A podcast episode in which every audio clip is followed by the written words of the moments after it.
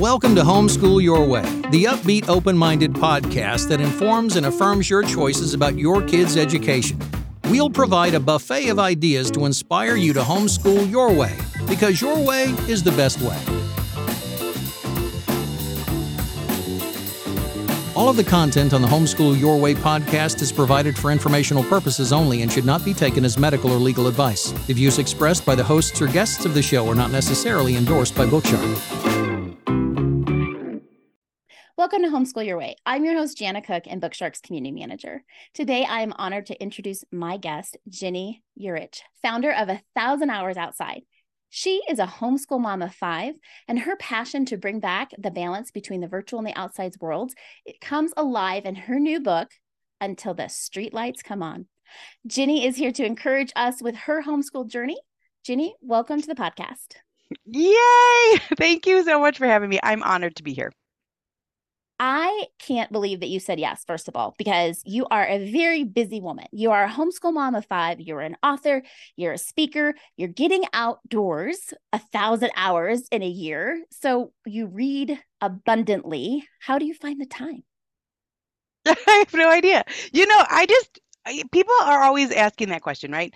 I think that I just come at each day, and I've always done this with what's the most important, and then a lot of the other things drop. And so that's what we do. Like, so for example, here's an example. I don't know when this goes live, but today is November 29th. And we have this free outdoor advent calendar with these fun little ideas that you can put in a little advent calendar for December. And it comes out, you know, December 1st is the first day. And actually, that's probably wrong because I think Advent is actually like four weeks. I don't know. I think I'm wrong with it. It starts on a Friday. But anyway, we just do it like starting on December 20, on December 1st to December 24th and I just posted about it today because you know because it's like in two days, and so that's kind of how we operate. It's like uh, what needs to happen today, we do that, and then lots of other things drop. Yeah. Well, I think it's being intentional with what you're passionate about. So, just so you know, I did download. the it was a better answer than mine. You're like, yeah, let me tell you what your answer should be no, I'm not the author here. I'm not the speaker. I am the one that just gets to talk to you about all the of these things that you have done to encourage not only just homeschool families, but families in general. And it's something that really um, has resonated with all communities. It shows by your Instagram following of over 550,000 people. I mean, that's huge. Obviously, your message is something that people are hungry for. So mm-hmm. let's start with what a thousand hours outside is. Okay, here's what it is it is a goal to get outside for 1,000 hours in a year. That's it. That's all that it is. But as simple as it sounds, it's not very easy, partially just because of how busy we are as a society, partially because of how much pressure we feel as parents, and partially just because no kids are playing outside anymore. So it's not as easy to shoo your kids out the front door to go play with the neighborhood kids. But even though it's a simple premise, the impact is really profound because it is helping your kids develop in every facet, in every way that they could possibly develop their cognition, their social skills, their emotional well being, their physical health, for those who are interested, the spirituality. And it also, if you're going together as a family, it's helping to bring you closer and to form all sorts of bonds. So that's what it is. And it is one of those things that has really caught on across the globe there are families from all walks of life who are joining in. So families that homeschool and families that don't homeschool, and families that both parents work or they're single mom or any of the different situations that people aim for it. Maybe they aim for something that's even a little bit smaller, but they're just being intentional and celebrating those hands on moments in a technological world. I will say that as a young mother of a set of twin girls, and then an, another one came into our family, I I I mean I want to be very honest. I wasn't happy in motherhood. I mean, and you kind of talked about that a little bit in your book, like, and I thought, what's wrong with me? I'm mm-hmm. supposed to be so happy. I wanted these children, and I'm sitting in my house and I'm I felt like I was dying inside. I remember getting in the shower and just crying and be like, this maybe I just wasn't cut out for this. Like what Yeah. I always wanted to be a mom. I was excited to have kid, be married and have kids. And when I started leaving my house and doing activities with my kids, like just things as I'm reading through your book, I was like, oh, we did that. Yes, check the box. you know, I'm like a, Mm. or maybe reverse engineering it. I'm like saying, I'm patting myself on the back as I look back because I was like, yes, Sure. okay. I had a community um, of new moms. We moved into a new neighborhood and we all had kids around the same time. So we would get together. Those were the best days because our kids were playing. We were being able to, you know, talk and and whether it was laugh or cry or whatever it was. There Mhm. were times though where I was like, why are my kids the ones that won't leave me alone? Everyone else's kids are playing, but it wa- it was those times and I think the honesty of that sometimes parenthood, a lot of times parenthood is not what we thought it was or we read about Mhm. or we see in the movies and instead of thinking something's wrong with us, you really gave me and others permission to say what's wrong with how we're doing it. Mm. Yeah, because I think that is the thing. I, I in other cultures, and I really read a transform transformational, I guess, book this past year called Hunt Gather Parent by Michaeleen Doucleff. And there was a sentence in there that really stuck with me. And she said that in certain cultures, they say um, a mother is never alone with a crying baby. I was like, whoa, what would your motherhood experience be like if that were true? You're never alone with a crying baby. There's always someone there an aunt, a friend, a cousin, someone's there to support you. And I think part of it is that we're just alone and we're disconnected from nature, and nature naturally engages children. And so it takes the pressure off of us as mothers. And that community aspect is so important. And so it isn't, I think, that we are bad moms. It's just that I do think, I mean, I think I did it wrong. You know, when I started being a, when I became a mom and started having these kids and I was I was miserable. I got so miserable. I love my kids and I was like this is awful. And I just think it was a change in how I was doing it. And at that time, I think it's talked about more, but at that time, no one was really talking about like, hey, one of the keys is your kid should be outside. Yeah.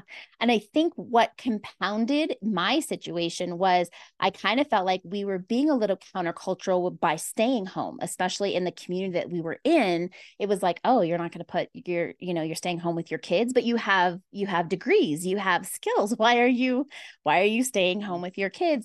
And so it was this added pressure of I've got to be I've got to do this right, but I'm miserable. So what am I doing wrong? I, this was my choice. It's my bed. I got to lay in it you know, and it was when I started to get outside the house, to take my kids outside, doing those fun things that it really made a difference. And then I think that translated into our homeschool so well because Mm. we didn't homeschool from the very beginning. And when we started to homeschool, we had moved out to some property and it was just like, yeah, y'all need to go. Y'all need to get, y'all need to, you know, come to me if there's blood. But honestly, this is if this is not the safest place that you could be there is no safer place in my mind and so we were able to then you know start homeschooling and, find groups that were having that same kind of experience where we would get together and uh, we the kids would play for hours i didn't even know you know i mean they're old enough now nobody can call social services on me but at that time it was like oh you know But that is really how up. life yeah, life used to be like that. And there's if you want to if you want to read a book and have your eyes open, there's a book called Free to Learn by Dr. Peter Gray. And he is someone who studied basically like the biology of children and how childhood is supposed to be. And so he talks about how forever like children have always just played and they've played primarily on their own. There hasn't been adult oversight. And so the age that he talks about of the tipping point to where they're pretty capable of making decisions is four. Four is the age. And so he talks about how when he was four, his grandma taught him how to walk to the store. It was a couple blocks away. And I don't know how old Dr. Peter Gray is, but you know, he's I don't know, maybe he's in his 60s or 70s. But he, when he was four, he would walk to the store by himself to buy to buy his grandma cigarettes. That's what he would do. But I mean, he's four years old, and I, I think today it's like we wouldn't even probably let our 14 year old do that. And so times have really changed. But what it does when we let our kids play and and you have to go in stages, right? I mean, our kids don't necessarily they, you know, they walk in the neighborhood across the street, you know, they're in their teens now. So I think things have shifted a little older, but even if you're just there and kind of on the periphery and so you're you're around you, know you can feel comfortable about that but when they play away from adult eyes there is so much going on in their lives that they're controlling and that they're learning and then it's good for you too because you get a break. So that is one of i think the biggest things that people are concerned about with homeschooling is how when will i get a break? Like how am i going to be able to do this? And that's what happens you know if you want a little time to read your novel if you want to sew uh, something if you want to talk with a friend that's where it happens. It happens in an environment where everyone is engaged on their own. You didn't have to pack a bunch of stuff in order to help them be engaged and you just get to hang out in the sunshine or the wind or the rain or whatever it is and have a fulfilling life while they're occupied. It's like a win win.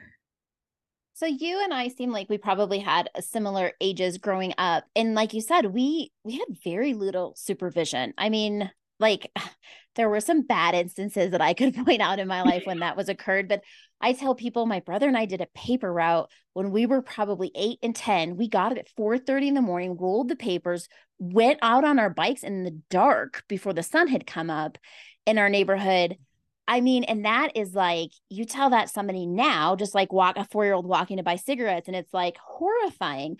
Do yeah. you, in all of your research, do you see when that shift started? When we started to be more as parents controlling or fearful or unwilling to mm-hmm. let our children be independent? Yeah, I think it happened in the 90s. It started in the 90s. And so there's a couple things that are talked about in terms of the tipping point. School schooling changed, so the No Child Left Behind, this verbiage that we're going to be bad parents because our kid is behind someone else's. So even programs like Head Start, they have this connotation that this is a race and you better start now so that you can get your child ahead. So that happened. And so there's a lot more focus on school. And then in the media, I think there was a lot more focus on abductions and fearful stories, though everything you read said kids are safer now than they ever have been. But that type of thing started to happen. So it's a combination of this extracurricular activity and schoolwork and tutoring so no one's outside to play with there's safety in numbers so if you're going to go on a paper route with your brother there's safety in numbers if your kid's going to go outside and there's uh, my father-in-law grew up on a street where within the first six houses on either side there was 72 kids. Wow. 72. There's safety in numbers. So, you know, your kid's going to go outside and there's a bunch of other kids playing there. And so we lost that as well. So it was a lot of influences, I think. And then, you know, you've got the video games that started to become more immersive in the 90s as well. And so kids are more enticed to stay inside and less enticed to be outside. And so all of that, I think, contributed toward a more indoor childhood. What's interesting is that this generation, us as parents, we allowed it to happen, right? Because we grew up outside. We, I mean, my husband tells my girls stories about how in the summer he'd get on his bike and he'd be gone all day. I mean, and same thing, like make sure you're back before dark, right? When the street lights come on, like it's important, but it's, you know, we allowed it i don't i don't know like i try to i try to live intentionally and i don't ever want to be afraid. I think there's definitely things to be mindful of and whatnot but i'm saddened when i look around and said don't you remember we didn't we didn't have our parents around all the time. We we stayed out my parents let us i was walking with my husband the other day and i said you know my parents let us swim in our swimming pool in the summer with no supervision at night. Like i wouldn't i don't wow. even I'm just now trying to be more comfortable letting my kids swim without supervision, right? Because I just mm-hmm. think, not on my watch. But now my 18 year old girls this summer got up and got grabbed our paddle boards and went to the lake without me with their friends, which when you get to that point, that's sad too, because you want to be at the mm-hmm. lake with your yeah. girls and their friends. And you have to also let that go because because they want some independence from their sure. adventurous mom. But, you know, we did, we kind of bought into the lie that this is how it had to be and it was for the best for everybody.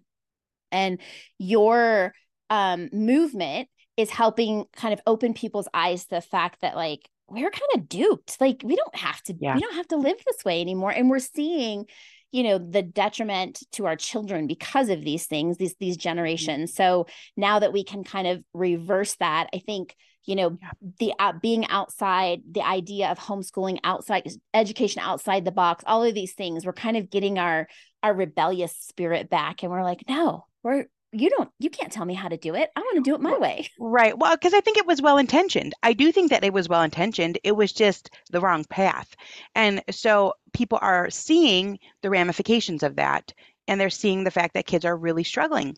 And i know you're going to be talking to a young man named sean killingsworth. It's going to be just so amazing for your podcast. But what he talks about is basically how he lost his childhood.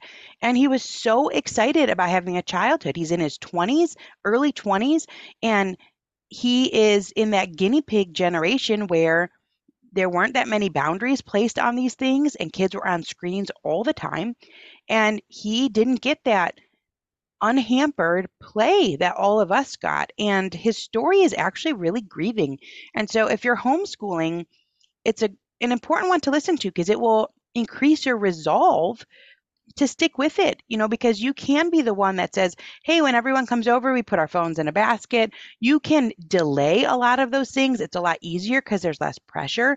And and it matters. It matters for your kids. They really get a different type of childhood than one where they're in a classroom and as soon as the bell rings, everyone's on their phone. Even within the classroom setting, I think in a lot of schools, kids are on the computer all day. It's open on their desk all day long. And so, from a homeschooling perspective, this freedom and this opportunity to get outside, to use your time differently, to have social interactions that are electronic free, these things are huge benefits. And I know it's so hard. It is a huge sacrifice. Often we're losing an income or we're having to work side jobs and all these types of things. It is a huge sacrifice. But especially when you listen to that Sean story, it will remind you that it is so worth it for you and for your kids, for everyone, because they're getting experiences in a different type of childhood that's more aligned with how it used to be and how their bodies are driven to learn through social experiences and to learn a little bit away from adults sometimes, to learn risk and all of those types of things. Who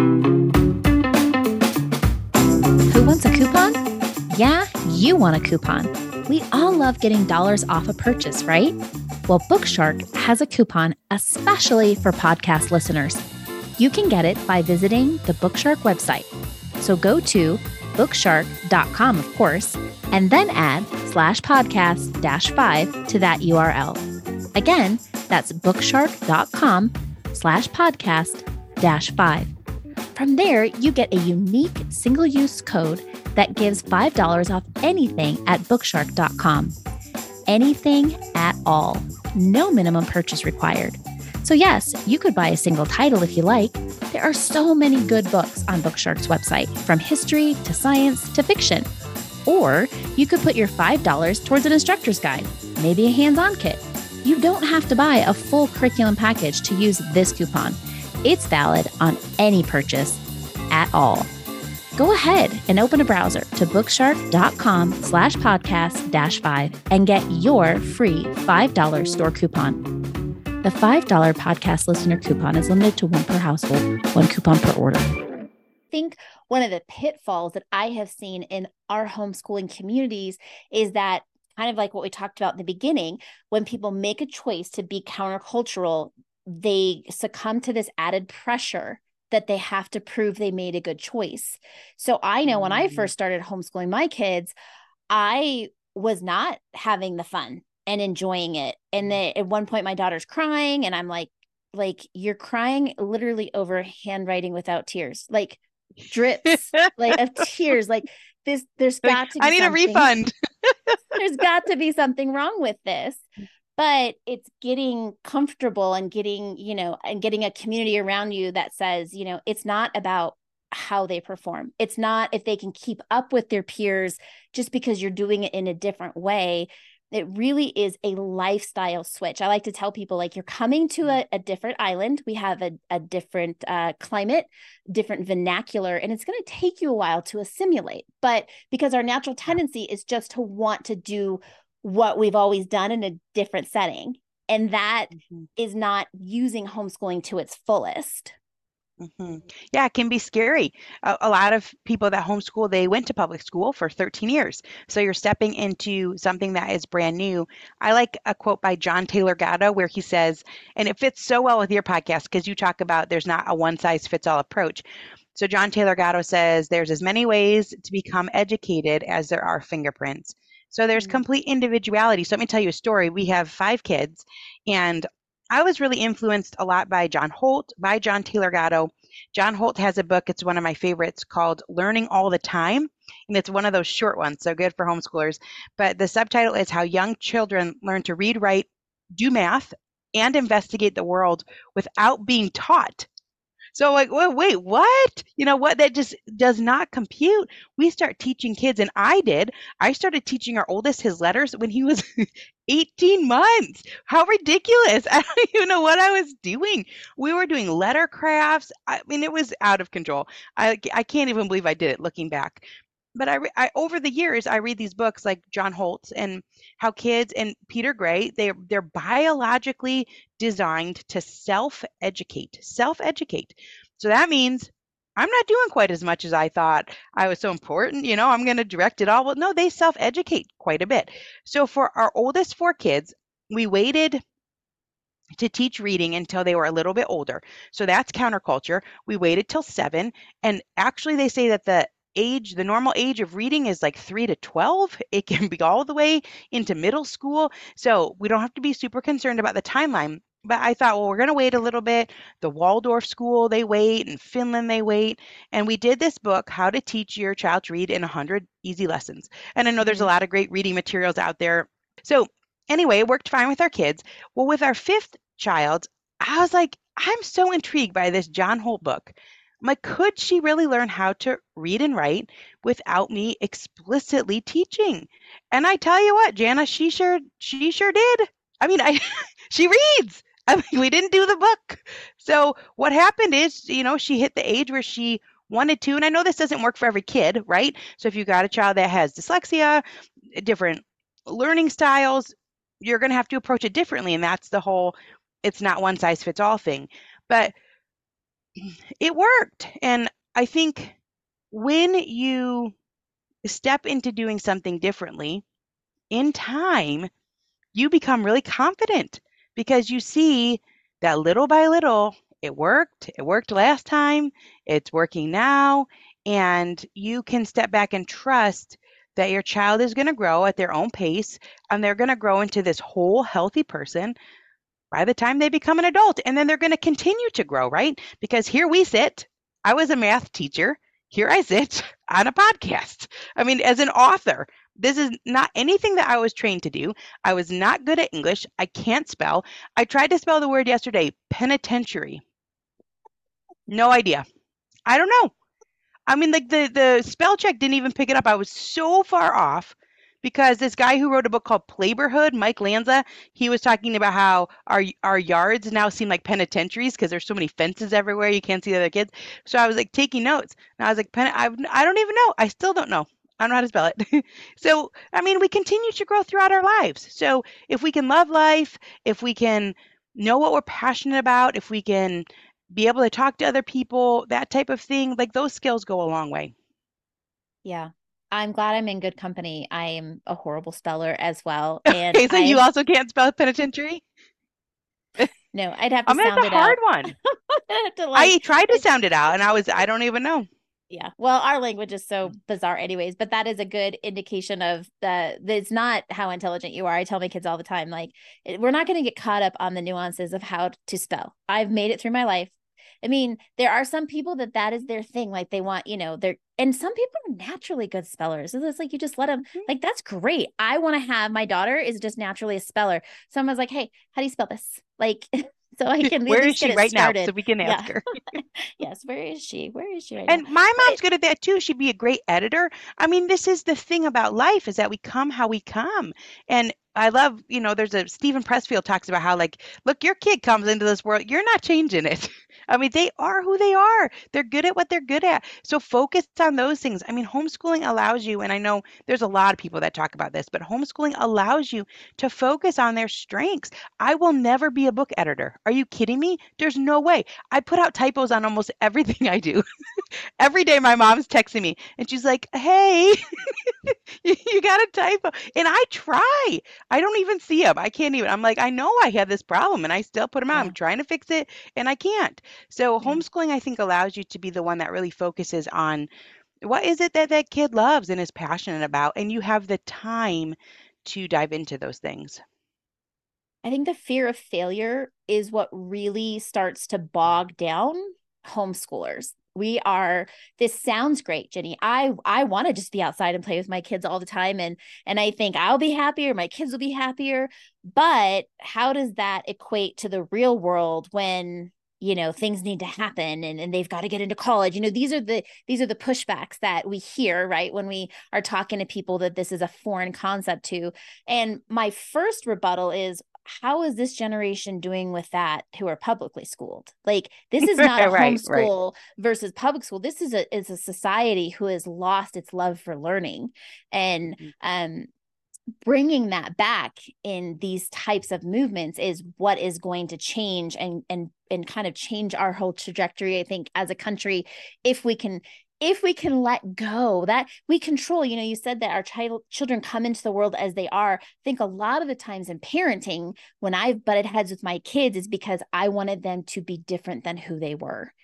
And now granted i'm i'm a disciplinarian. I i believe in order. I i have to have you know things are there are there is order in this world but mm-hmm. having the freedom to let your kids be who they are within that order is is a beautiful thing. But I, and a lot of times mm-hmm. when I hear parent people say, "Oh, well, I don't have the patience to homeschool," I don't know how you're around your kids that much. You know, you, you hear all of these comments and, and yeah. I mean, and some days I'm like, I don't know how I'm around my kids this much either. Like they're horrible. Like I don't, I don't yeah, but so are we sometimes. And I think, I think that's the point. It's like to the patience piece, it's like, well, guess what? Parenting is a place where we grow and it's a wonderful opportunity to have growth within your own self and to change to be a different person. I remember in my pre-parenting life, I taught math. Well, I was always good at math. And I taught piano and I taught guitar lessons. I mean, you see this pattern. I taught swimming, you know, so you, you, you stick with these things that you're good at. And I would say that,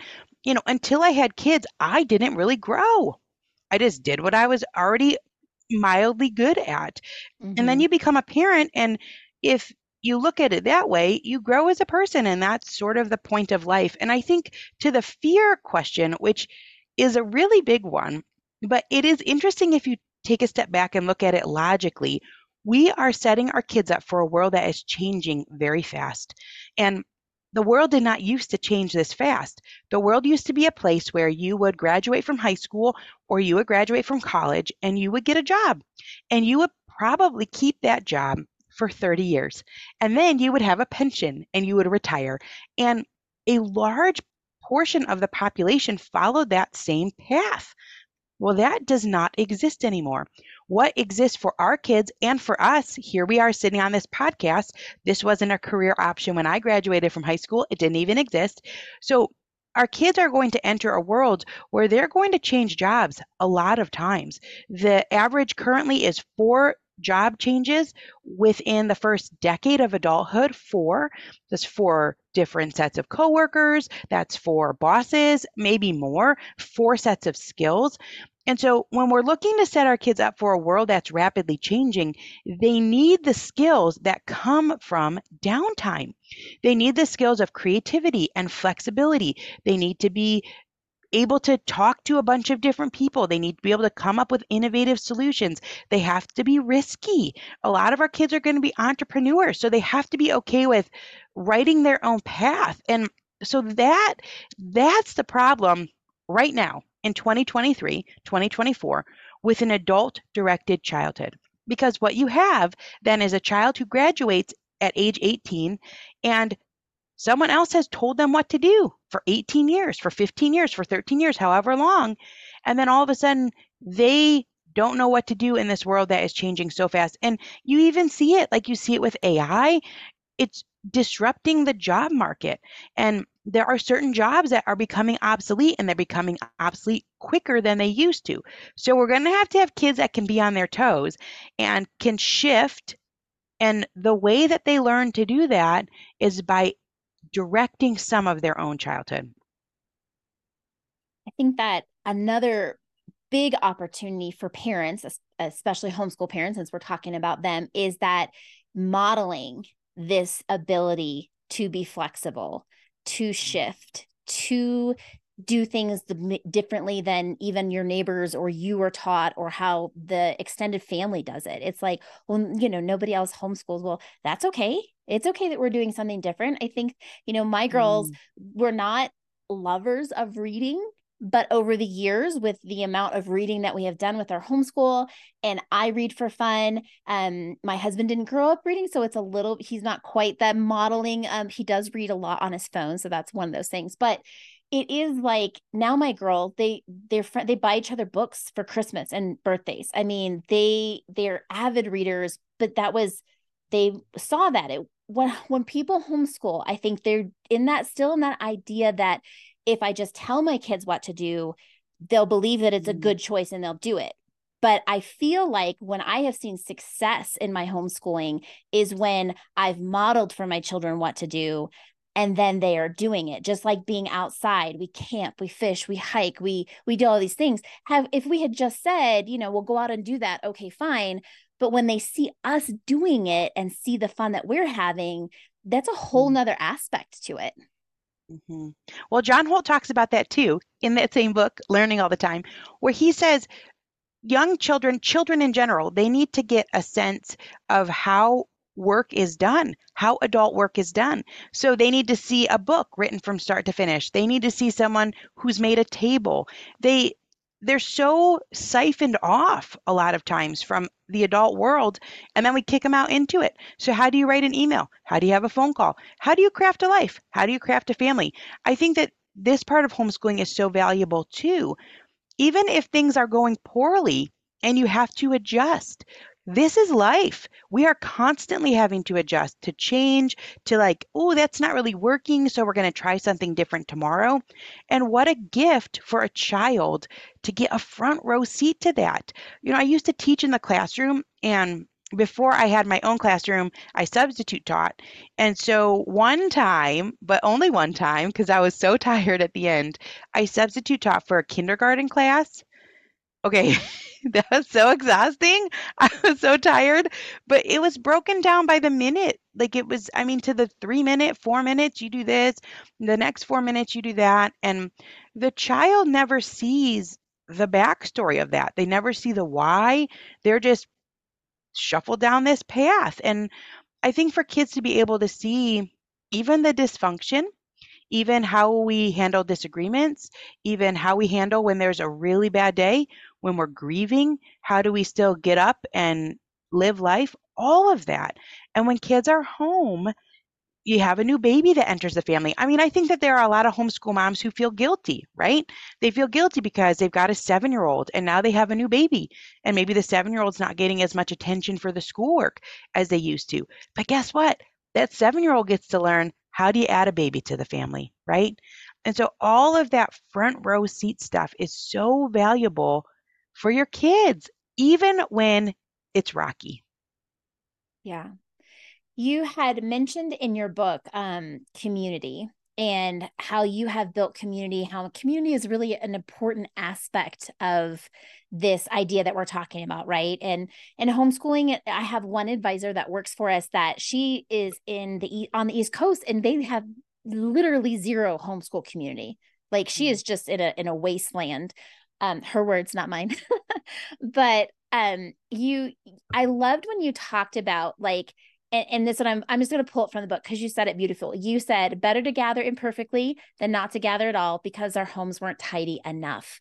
And I think part of that breakdown that I've seen over the years was that that's the thing. People are like, well, my house isn't big enough. My house, I don't have the right decorations. I'm, it's a mess. I have three dogs. You come to my house, you're going to have dog hair in your scone. I mean, you just are. You're going to have a scone. it's going to be homemade, but there's going to be a dog. Your, it's good for your microbiome. so it, it's the back to that idea of this fear like if it's not perfect i don't want to do it i see it so many times with my kids they want to go mm. try something well if it's not going to be perfect i don't want to do it and i caught myself in that in mm. that kind of um philosophy for a long time too and it's just let it happen you know like you said if it mm. if it's not if you can't open your home if that's too big of step for you then meet at a park meet at you know a playground. Like there there's baby steps. It's this all or nothing mentality that is i think driving our society and i just want to shout from the mountaintops like it's not worth it. It doesn't have to be all or mm-hmm. nothing. It can be and not either or. It can be and. Mm-hmm. and when you meet at a park those are actually such great places to meet up because there's no fighting about toys. You really get that breath. You get that exhale when you're out in nature because kids find things to do that nature provides. And so there's a lot of materials, there's a lot of sticks, there's a lot of sand, and all that type of stuff. So it gives you that reprieve that you're looking for and a chance to have a conversation because we all know when you have little kids, you can hardly finish a sentence.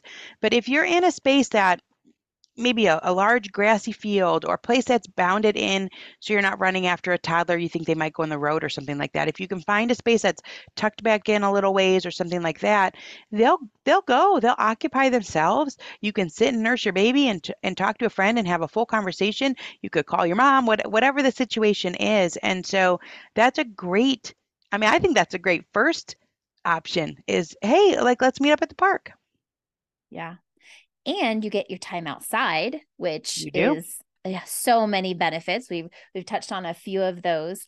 Um, so I I I want you to stay on for hours. I feel like we could just spend we could do a whole retreat together and we would just talk the entire time. But out of respect, I will stop. Um, but before we go, I would love to hear a homeschool hack that you could share with our listeners. this is going to be lame. Well, my homeschool hack would be to go outside. That would be mine. But but the reason I would say that is just because it's going to give you everything that you want. But I probably should come up with something better. But I don't really think I have anything. I'm like a one trick pony. Uh, the homeschool hack: wait, wait. Like mm. you can wait for academics. So that would be another hack that I would have too, especially if you have a bunch of young children at home. So if you're in a season of life where you have two or three kids and they're six and under, you don't have to start now. You don't have to start all these formal things. You don't have to sit for hours a day. In fact, uh, John Taylor Gatto says that it only takes 50 hours to reach, well, 50 to 100, he says, 50 to 100 hours to reach functional literacy. You probably have talked about this. I should have listened back. I'm like, maybe I'm being really repetitive. Not but 50 all. to 100 hours to reach functional literacy. So that's so that a child could read, write, and do math to the point where they could learn anything else that they ever wanted to learn. 50 to 100 hours. So that's two three weeks of school. That's it. So people are nervous. You know you got a six year old a seven year old you got a baby. You're up at night. You're feeling like you're falling behind but if you i think you can get 50 to 100 hours within the whole year within a couple years and you're going to get your child to the point where they love learning and they're going to go off and learn all sorts of things they're going to leave you behind i mean my kids know things that i don't know isn't it wild they cross that threshold at some point where they know all sorts of things that you don't. So you can wait. There's no rush. There's no rush to be sitting at a desk for hours a day with your young kids while you're trying to juggle other little kids and that type of thing. So uh, Steve Demme, who is the founder of Math-U-See, he says um, the hardest part about homeschooling is toddlers. So if you have a bunch of those, you know, you can just wait and you can play and bake and sing songs and go outside and take naps and rest and know that what you're doing is enough. And and it really it's more than enough because you're being intentional, you're spending time with your children and you're modeling for them how to be a lover of learning. And so yeah. I think that that is beautiful. All right. Well, for those who are watching, make sure you get a copy of Ginny's new book. It's phenomenal. I'm not saying that because she's on my podcast. I'm saying it because I read it cover to cover. I even cried when I told her my review when we started this podcast. So that is legit from my heart. Um, Ginny, thank you so much for coming on. It was a pleasure, like I said, fanning, geeking out a little bit on my end for um, hosting you on our podcast. I appreciate your time and all the work that you're doing to support the homeschool community. Thank you so much. It was an honor to be here. You could have had anybody else, but you reached out and had me, and I'm um, so thankful. Want to thank you guys. Until next time. Bye bye. Thank you for listening to this episode of Homeschool Your Way, a podcast by Bookshark. Be sure to subscribe wherever you're listening now so you'll be notified of future episodes. And if you have questions you'd like the hosts to answer or have any feedback about the podcast, please visit bookshark.com slash podcast to leave your comments. Or you can simply email podcast at bookshark.com.